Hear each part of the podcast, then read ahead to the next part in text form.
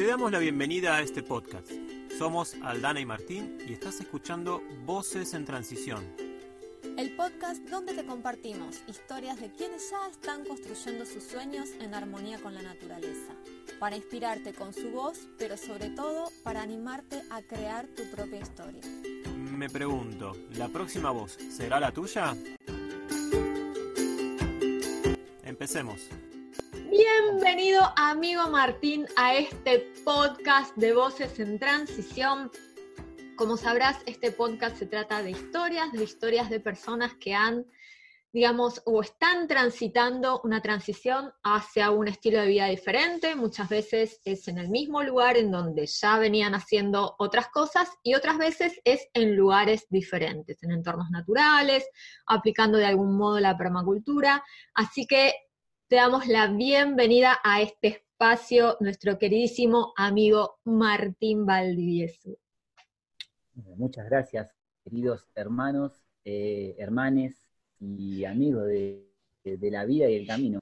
Eh, es un honor para, para mí compartir nuevamente estos diálogos. Genial. Martín, y bueno, como, como arrancamos y como venimos contando, esta, este es un podcast de historias, así que la primera pregunta que tenemos para hacerte es que nos cuentes, ¿quién era Martín Baldi hace 10 años atrás? Sí, 10 años. 33 menos 10, 23 años. ¡Pah! ¡Qué pichón! 23 años. Eh, Martín era un ser, obviamente, que desconocía bueno, es como que lo voy a contar un poco de la perspectiva de hoy, ¿no? Pero como que desconocía un montón de, de, herramientas y dones y talentos y, cosas que, tenía, que no sabía que las tenía, este, por el entorno en el cual se desarrollaba. Este, vivía con su pareja o estaba, estaba en pareja en ese momento un trabajo, queriendo generar recursos para construir una casa, comprar una casa o crear una familia, eh, los hijos, no sé, un perro, viajar, eh, vacaciones, como algo muy eh, automatizado, sin, sin creer en todo este abanico de posibilidades que la vida nos ofrece. Bueno, ahí un poco lo que estabas buscando, ¿no? Esto de poder obtener los recursos para, nada, seguir como una vida, un planito, ¿no? Es el que te bajan el, predeterminado, el que uno dice, bueno, viene con esto, más o menos es el camino que hay que hacer. Pero bueno, en el caso de que esto fuese así, ¿con qué soñaba ese Martín?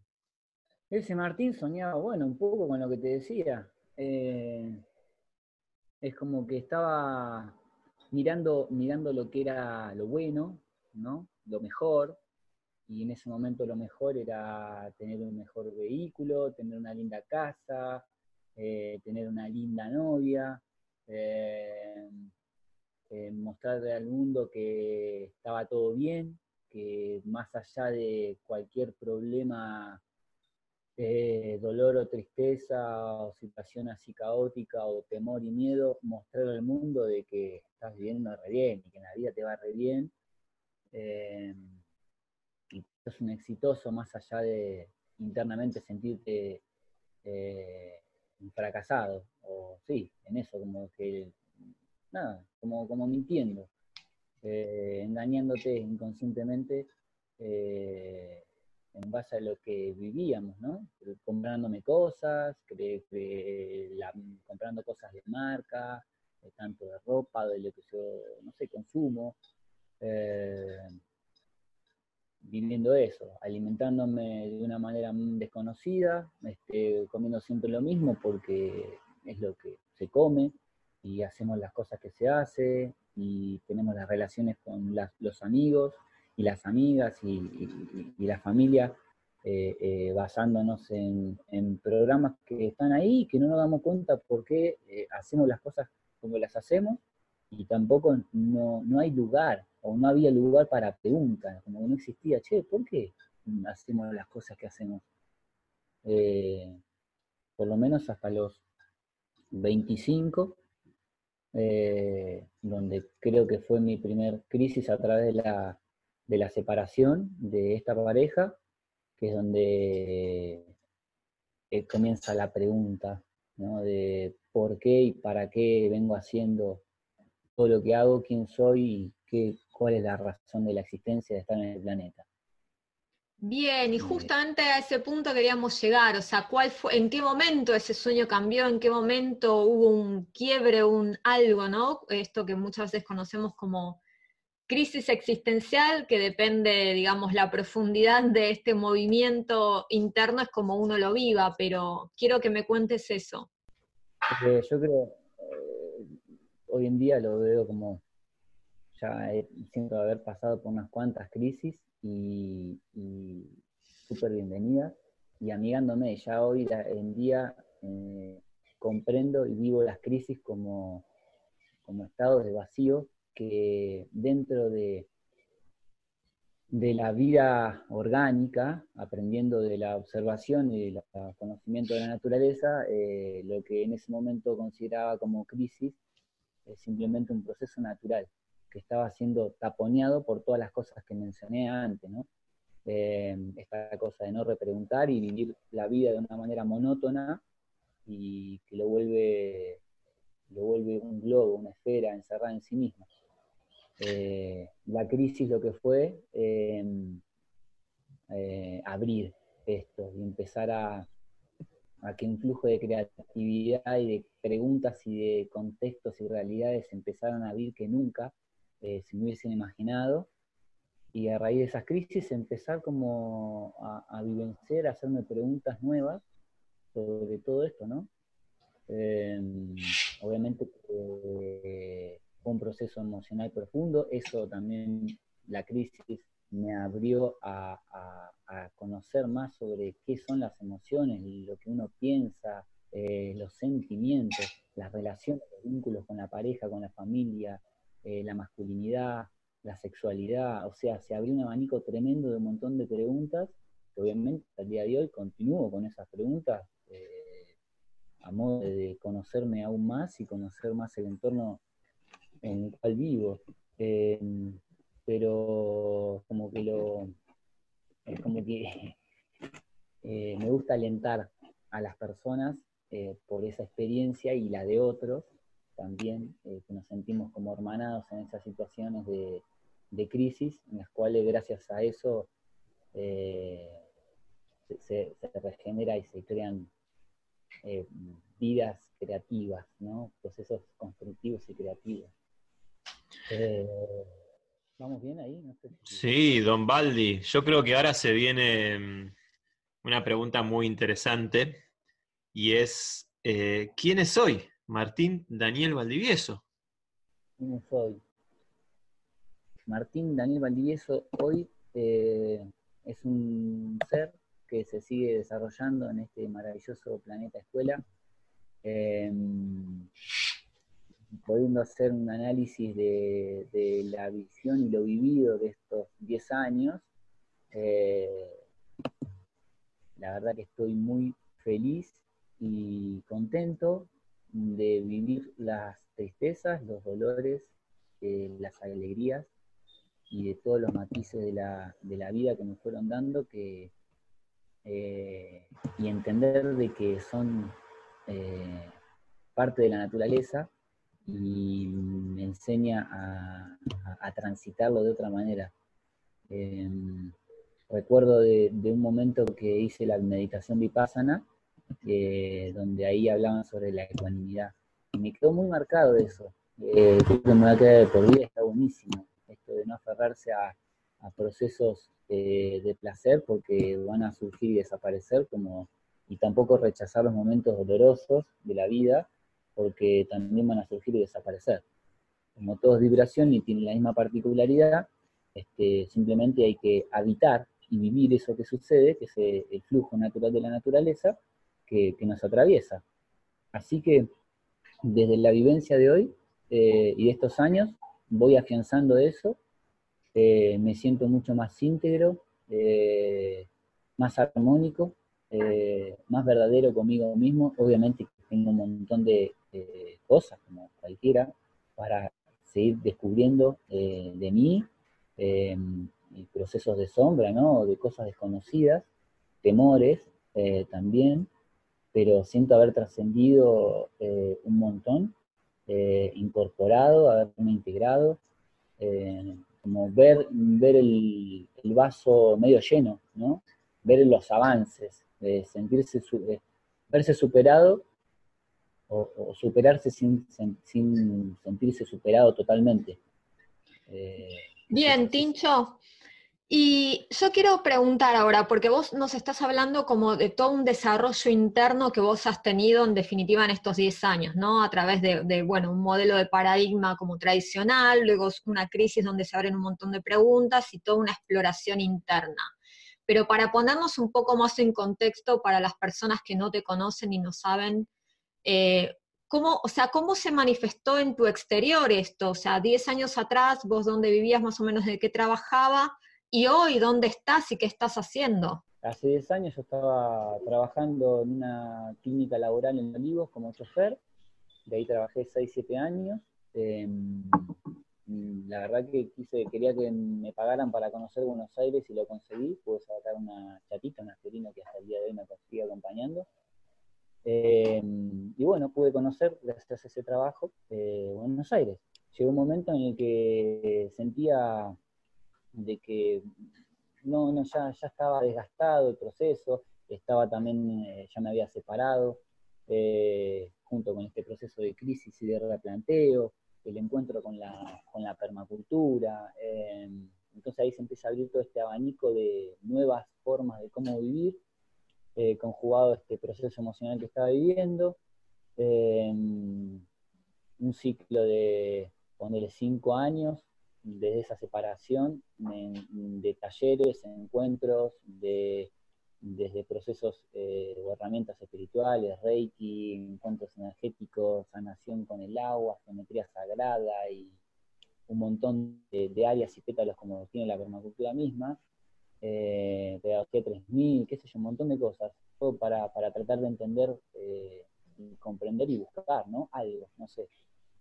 Y a raíz de eso, eh, en un viaje al sur conozco una familia, una familia Sibeli que vive hoy aquí en el Valle de Tras la Sierra, donde yo me mudé, este, donde ellos se vienen a, se vienen a vivir acá en 2013 y en 2015 aproximadamente eh, ellos me invitan a, venir a sumar al proyecto de, la finca de permacultura naturalia eh, en abril, me acuerdo que me llama Diego. Y yo le digo que no, que me quería quedar eh, por lo menos dos años estudiando carpintería porque quería empezar a construir domos geodésicos y la verdad que me tenía que poner un poco al día con el tema de la, madera y las herramientas. Eh, resulta que en septiembre de ese mismo año me empiezan a pasar un montón de cosas juntas, como por ejemplo que me lleguen las multas todas juntas de siete años me rompa el embrague dos veces, eh, me roben una vez eh, y me roben por segunda vez y última vez, que me, metieron un, caño ahí adelante. Y fue como, bueno, eh, me parece que el universo te está diciendo de que chau, chau, adiós. El, universo y yo también te venía diciendo por WhatsApp, por teléfono, en persona, con señales de humo, todo. Pero bueno, la tenías que pasar, ¿no?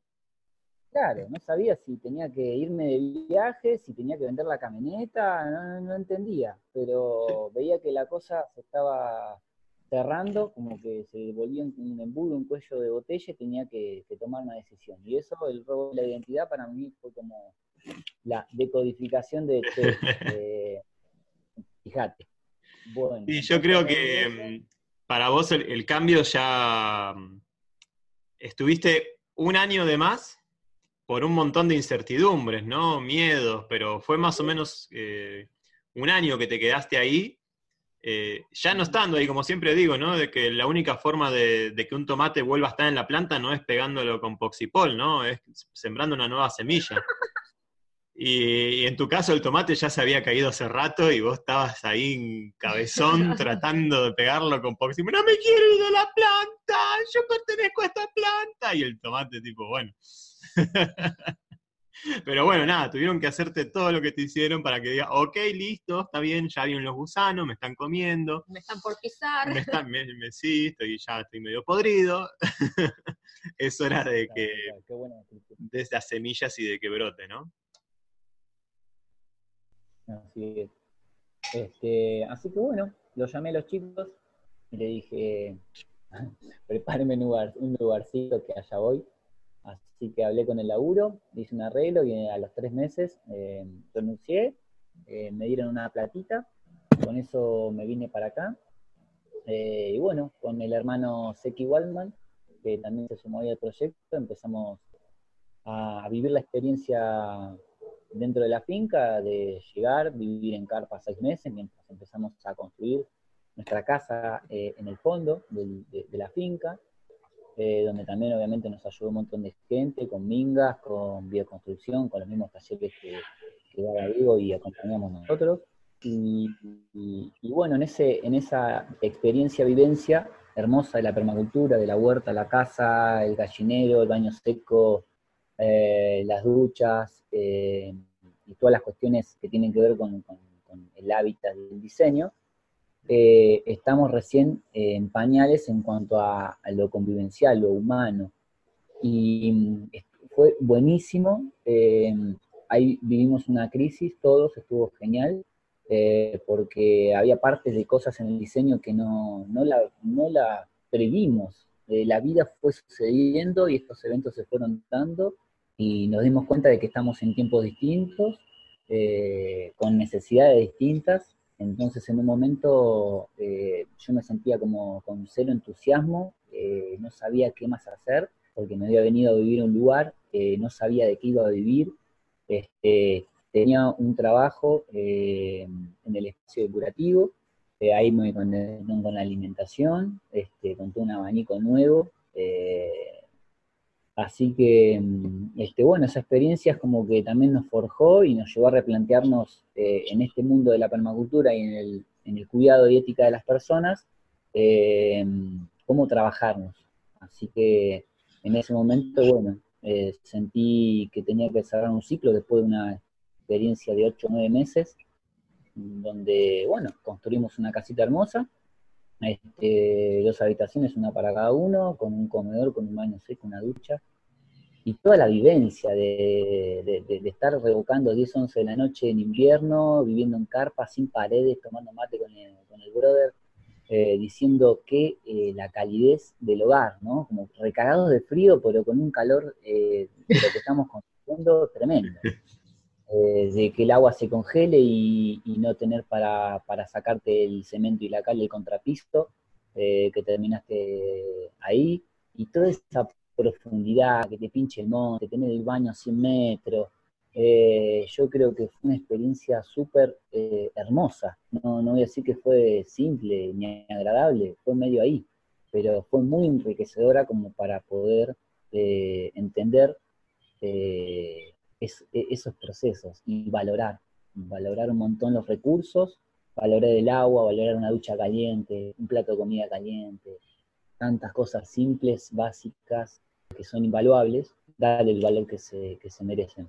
Así que bueno, a raíz de todo eso, luego necesité cerrar un ciclo, eh, buscar una casa y un trabajo, eh, porque era lo que yo necesitaba, más allá de la huerta y la casa de barro.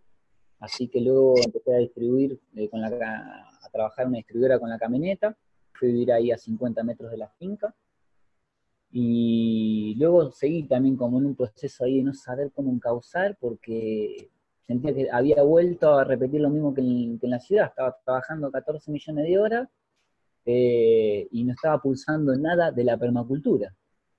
Este, entonces, bueno, ahí entré en otro viaje, me fui tres meses a Corrientes con un amigo a trabajar eh, a los esteros de Liberá, este, con ecoturismo. También surgió el trabajo de carpintería, de bioconstrucción por aquellos lados. Viví otra experiencia también bastante peluda, este, de vivir en otro contexto, de no tener casa, de no tener plata, eh, y ver cómo resolver, cómo resolver ahí, y cómo improvisar, in- innovar y, y sacar cosas de la galera, ¿no? Así que y ahí se despertó un montón de procesos creativos que luego me trajeron de vuelta para acá, para atrás la sierra, donde sentí como el llamado y como que acá iba a ser mucho más armónico todo. Y en enero de 2016 llegué a San Javier, este, donde, bueno, un montón de amigos y, es una red, un tejido hermoso que, se había construido en años anteriores desde que llegamos a, la finca. Me, abrieron las puertas de su casa, eh, eh, aparecieron trabajos de jardinería, luego empecé a trabajar con otros amigos en una pizzería, también el revuelo con la alimentación ahí, que vamos, que no vamos, que crudo, que cocido, que limpieza, que esto, pero bueno, un montón de información y de aprendizaje autodidacta. Y hace un año que a raíz de, bueno, de otra nueva crisis económica en el invierno pasado, este, ya se estaba terminando el laburo de la pizzería y de, esta jardinería.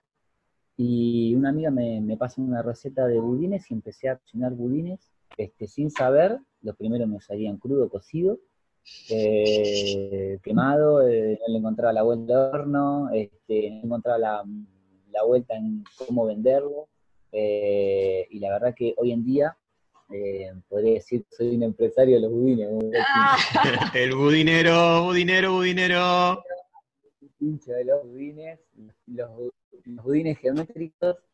Y la verdad que muy, muy feliz y muy contento porque con el pasar de los días me di cuenta de que el budín se transformó en un medio, en un hilo conductor para poder eh, continuar desarrollando mis capacidades comunicativas y expresivas de todo el mundo de la permacultura, el autoconocimiento eh, y lo que me apasiona, eh, con personas que no tenían esa información y esa data, y la verdad que me pone muy, me siento muy pleno, me siento que estoy al servicio de eso, más allá del budín, eh, puedo regalar un budín, eh, puedo rebajar el precio, soy el dueño de mi empresa, entonces está buenísimo, hago todo de punta a punta. Y un poco en el registro me di cuenta de eso, de que mi aprendizaje era tratar de eh, aprender a manejar mi energía, mi individualidad. En la permacultura como que esto de ir todos juntos está buenísimo, pero íbamos todos rengos. Entonces, es como que en esto de ir cada uno con su poder, con, a encontrar su, beta de cómo eh, estar anclado con su chakra raíz, con su economía, y desde ahí poder dar servicio, es otra cosa a, a cuando estás perdiendo aceite. ¿No? Nosotros estamos experimentando toda esta experiencia de crisis que tuve, fue eso, siempre trabajar para otro, con otro, por no eh, poder valorar y ver las capacidades y creer en, la, en, los dones y en los talentos que, yo tengo y que todos tenemos, eh, pero que bueno, que por temores y por programas no, florecen. Eh, así que bueno, no sé si se entendió, fui Perfectamente, perfectamente. Me Tuviste muchas vidas en estos últimos años, ¿no? Totalmente. A partir de que, de que te fuiste, ¿no? De que dijiste, ok, listo, ya has vivido lo que no has vivido en los otros 10 años, ¿no? No, tremendo, tremendo. O sea, hasta la crisis, que fue la más grande, la famosa patada en el culo que tira para adelante, que fue la de la separación, este, sentí que viví, sí, ponele, no sé, no sé, cinco, seis días, no sé, pero como que el tiempo eh, va pasando muy rápido y los aprendizajes van pasando rápido. cómo influyó nuestro trabajo en tu persona?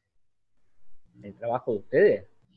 O sea, nuestro trabajo, nuestra historia, el tiempo que has compartido con nosotros, vos has tomado capacitaciones con nosotros, ¿cómo, cómo sentís que, nuestro camino en algún punto y, lo que nosotros también ofrecemos como un servicio, tanto como formación o mentorías y demás, ha influido en este, en este proceso de cambio tuyo? Ya, la primera conexión fue, fue, mm, vamos, desde el principio. O sea, yo conozco la, la permacultura por un aviso del primer encuentro argentino que se hacía el 11 del 11 del 11 en Sierra de los Padres. Acá cinco cuadras de casa. Sí. Claro, es verdad.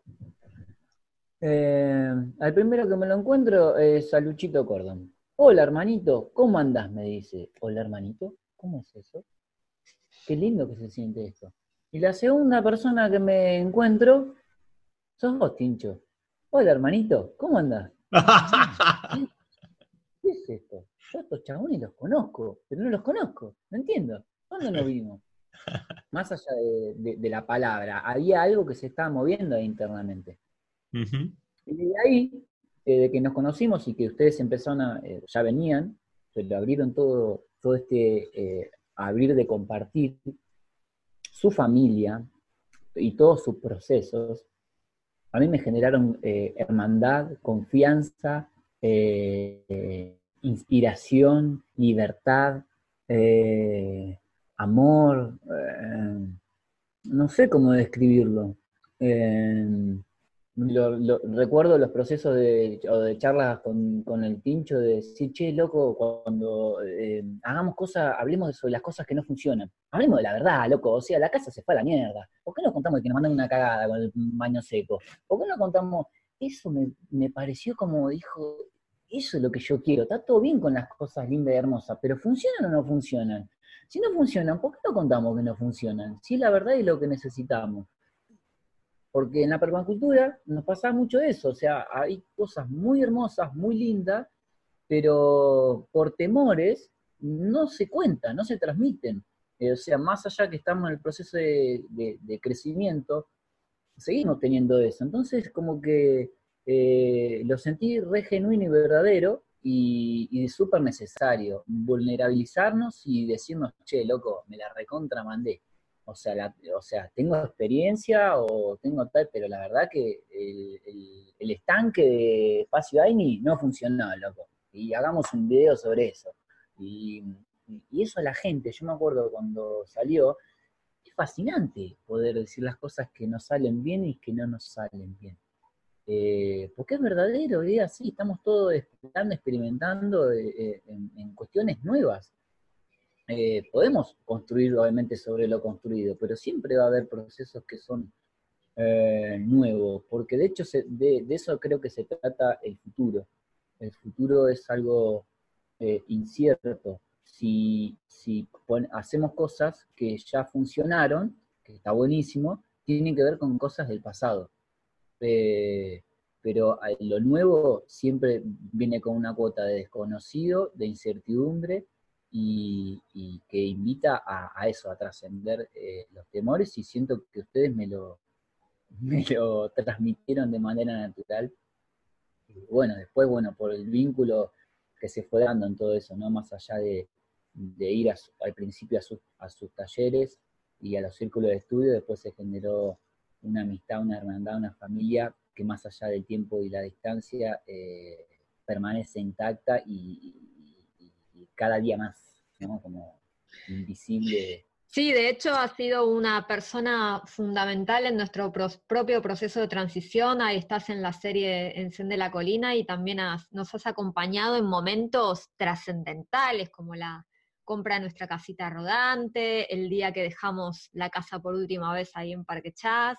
O sea, momentos realmente que en nuestro proceso también necesitamos ese acompañamiento, ¿no? Somos seres humanos y aunque tengamos claras algunas cosas, eh, el apoyo de, alguien ahí también es fundamental cuando hacemos este tipo de procesos, así que... Sí, la verdad que de vos destaco, Tincho, que sos una de las personas más generosas que me he cruzado en la vida y de hecho lo seguís siendo y... Y es así, y a vos te vuelve. O sea, de hecho la, la persona que es generosa le vuelve, ¿no? Pero en tu caso es muy notorio ¿Entendés? Como siempre estás con esa buena voluntad, con esa buena energía, con esas ganas siempre de, sumar, incluso eh, desde el lado de la resta, o sea, como decías antes, ¿no? Che, si esto no funciona, contémoslo, ¿no? Eh, siempre con esa energía que, bueno, nos vinculamos eh, re bien y, y bueno, nada, ahí eso fue como una hermandad, ¿no? Eso como vos dijiste, ¿no? De, sentirnos hermanos, en serio, ¿no? Porque también hemos tenido nuestros roces, nuestras cosas, nuestras posiciones distintas sobre un montón de temas y nos hemos reído durante horas y horas y horas de nuestras discrepancias, ¿no? Pero bueno, nada, eso lo destaco muchísimo. Che, y Tincho, no nos queremos extender porque acá si no se nos corta automáticamente, ¿no? Y te queremos hacer una pregunta más, dos preguntas más en realidad. Dice, mm, si tuvieses que darle mm, un consejo, ¿bien? A tu yo del pasado, ¿cuál sería? Así, un cortito y al pie, pensando en que hoy te está escuchando mucha gente que a lo mejor se identifica con ese Martín de hace 10 años, ¿no? está en la chata ahora, haciendo un delivery de mariposas. y que ya está teniendo esa, esa como pregunta en la cabeza de qué mierda estoy haciendo un lunes a las 11 de la mañana en el pleno microcentro repartiendo esto, ¿no? Y lo hace pensando en su familia, en sus hijos, en sí mismo, pero está ahí. ¿Qué le dirías con tu experiencia de hoy? Eh, se me viene una canción que estoy tocando, eh, estoy aprendiendo a tocar la guitarra, y se me viene una canción que dice, recuerda por qué estás aquí, eh, tu vida sagrada. Eso le diría. o sea, no se le diría un montón de cosas, pero creo que sintetizando serían esas dos cosas, como recordar tu esencia y fe, con fe, confianza y amor. Me encantó. Bueno, muchísimas, muchísimas gracias, Martín. Eh, queremos saber si estamos en Córdoba y estamos ahí por tus pagos, ¿dónde puedo comer un budín hecho por vos? Porque me muero de ganas de comer un budín de Baldi. Quiero saber cómo lo contacto, cómo charlo, cómo, cómo, cómo me comunico con, con él. Podríamos hacerlo, puedo mandar por, por un viajeros tras la sierra en la costa Mar de Plata o, por una Andrea no sé, una María. A ver cómo llega. Eh, pero bueno, yo me encuentro en, un pueblito que se llama San Javier, eh, en el Valle de Tras la Sierra, en la provincia de Córdoba. Y bueno, por lo general, este, lo, lo, vendo en una ciudad, pueblo que está acá cerquita, que se llama Villa Dolores. Yo le digo Villa Colores y todas las semanas cocino a la tarde, nochecita y a las mañanas eh, me voy a vender a la gente que, que trabaja en los comercios, que trabaja en las escuelas, en tribunales, en las comisarías. Estoy muy contento de entrar a la comisaría de Villa Dolores, es como entrar a un shopping.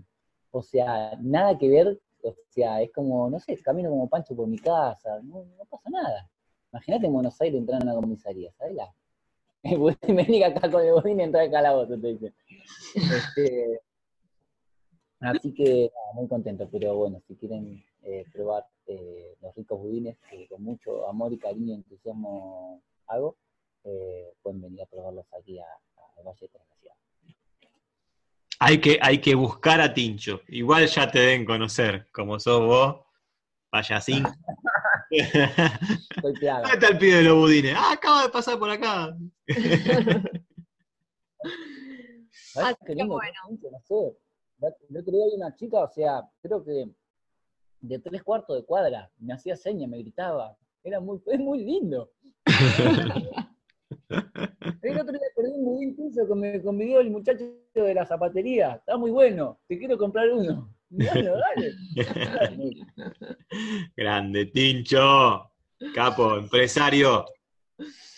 Bueno, Tincho, Gracias por haber participado de este podcast, gracias por haber inspirado con tu historia a muchas personas a animarse a perseguir sus sueños, sus anhelos, su esencia, como, como bien lo manifestaste vos, y a vivir una vida que realmente tenga significado, ¿no? Que si, que si hay que luchar, entre comillas, porque a mí no me gusta mucho esta palabra, que por lo menos esa lucha, entre comillas, tenga unos buenos frutos, ¿no? Una buena experiencia, unos buenos regalos de, que te da la vida como esto, ¿no? Alguien que te corre por la calle para, para comprarte, para comprarte, alguien que te corre por la calle para comprarte, o sea, eso para la gente que hoy siente que estamos viviendo en una crisis económica, que no hay trabajo, que está todo muy difícil, muy duro, eh, que alguien te corre por la calle para comprarte es algo que se crea desde la esencia, no se crea desde ningún otro lugar, no hay, no hay estrategia de negocio, no hay plan de marketing, no hay nada que, consiga eso, más que eh, trabajar desde la esencia. Así que... Muchas gracias, amigazo. Bueno, ya sabes, acá siempre te esperamos con los brazos abiertos. Ahora que sos un empresario, te vas a poder tomar un, un charter y llegar acá mucho más rápido.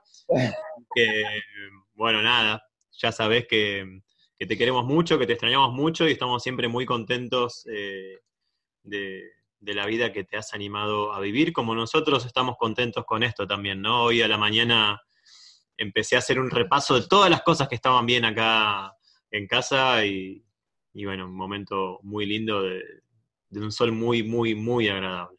Yo quería agradecer eh, Anita y Cris que me, ofrecieron su computadora, su, su Zoom, su todo. Estoy desayunando una avenita que preparó Cris con un tecito con jengibre, ¿Qué, más puedo pedir? O sea, esta calidad de vínculo, o sea, es un regalo y es una devolución de todas esas crisis y luchas que son desafíos. Eh, así que bueno, súper contento de agradecerles. Y bueno, y a ustedes, obviamente, por todo. Bueno, Tincho, extenderles un saludo nuestro hacia ellos también, que, que bueno, también otra, otra historia de transición ahí para hurgar. Bueno, con esto ya nos despedimos entonces y un gran, gran, gran abrazo. Y hasta aquí el podcast de hoy. ¿Querés aprender permacultura holística? ¿Querés empoderarte para dar ese paso? ¿Querés cambiar tu historia por una que merezca ser contada? En www.permaculturalística.com te ofrecemos cursos, talleres, charlas y mucho contenido para aprender lo que necesitas. También podemos ayudarte a través de nuestras mentorías, consultorías y asesorías personalizadas para diseñar tu transición de una forma integral teniendo en cuenta todos los aspectos de tu vida. Como siempre decimos, la transformación real y permanente en el tiempo es de adentro hacia afuera.